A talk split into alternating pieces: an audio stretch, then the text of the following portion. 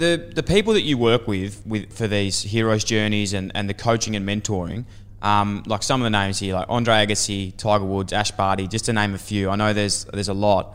Um, is this the stuff that you take through with with these people? And I suppose through that, who would be, if you're happy to divulge and talk about it, who are some of the people that you've worked with that have had the most amazing growth um, through this? I guess Ash Barty's the speed of her growth has been quite extraordinary. From you know, um, I guess the two bookends of Wimbledon 2018, where um, you know she got distracted and had a bit of a setback, to Wimbledon 2019, where she rocks up as the number one tennis player in the world. Um, and the journey of working out who she was and embracing vulnerability as a strength has been quite exceptional, and but probably no different from, you know, Trent Cotchin and the, and the Richmond boys in terms of the the rapid turnaround from 2016 into 2017, if you like, and the incredible connection that they found, you know, celebrating their humour, celebrating their imperfections, and so forth, and you know, embracing vulnerability as a strength. Um, that was quite extraordinary as well. Um, Cathy Freeman's probably my favourite story around handling pressure. And the 2000 Olympics, she was the pin-up girl for pretty much every broadcaster on the planet, right? And then she gets asked to light the Olympic flame.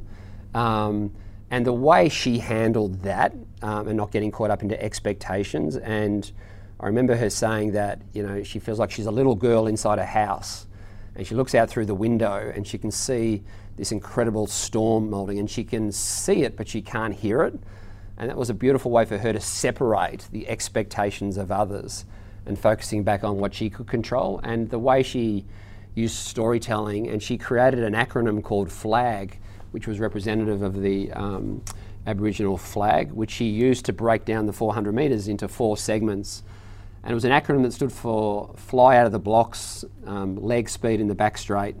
A stood for attack the bend, and G stood for go like hell or, or go girl. Um, and just the way she used metaphor and analogy and story to focus on the task at hand and not be distracted by the things she couldn't control or the expectations of others. Um, certainly myself, I think it was the first time I cried in a in a stadium was that that night at uh, at that race. Um, Andre Agassi is probably the, the greatest story in terms of um, the hero's journey, if you like, um, from trying to work out who he was and, and being celebrated as the, one of the most famous athletes on the planet, but getting caught up in the persona, if you like. And it's quite a surreal industry, as you know, the entertainment industry. And a lot of his life was a lie, if you like, in terms of uh, you know the persona, his relationship with himself, or with his first marriage to Brooke Shields, or, or with his parent. Um, and he got this wildcard tournament. He blew out, right, to 141 in the world. It's really hard to live an inauthentic life. And he blows out to 141 in the world and he gets this wildcard to this tennis tournament in Stuttgart, Germany. And he loses in the first round um, to a kid who's ranked 400 in the world. And then his coach sacks him. So it's fair to say he's at a pretty low ebb at this stage in his life. And he remembers standing in the hotel room in Stuttgart, Germany. He looks out in the street and he can see all these people walking and it looks like they know where they're going. Yeah, metaphorically, it looks like they got their shit together. And he's never felt that way. And he goes, What if I work out who I am and what I want to do? Right? Even if that means giving up tennis. And in that moment, he connected with his aha, his sense of purpose. He also connected with his shame.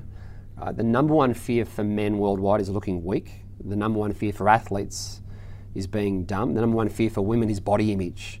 Right? He never wanted to feel that way anymore. He didn't want other people at risk of not getting an education to, to feel that way either. And in that moment, he sent, sent a sense of purpose and meaning to why he was playing tennis and dedicated his tennis career to a higher purpose. But his whole life turned around in that instant. He found life, he got fit again, he got healthy again, he created a team around him, he was the first tennis player to say we, not I. He found love, he found Steffi Graf and had two beautiful kids with Steffi. He got back to number one in the world. He won another four Grand Slams, second time around. And as a consequence of connecting with his purpose around education, he set up a billion dollar business and set up 64 charter schools across North America with Michelle Obama and a bunch of other ambassadors. So, in terms of that against the odds romance and that hero's journey, um, Andre is probably one of my, my more, more favourite stories. Thanks for listening to another Producey podcast. If you enjoyed the show, that'd be a massive help if you could like, follow, rate, subscribe, tap the bell, leave a review, or even share with one of your friends, or you could do them all. If you want to get in touch to share feedback, suggest a guest, or advertise with one of our podcasts, then email hello at producey.com. Thanks for tuning in, IllyXX.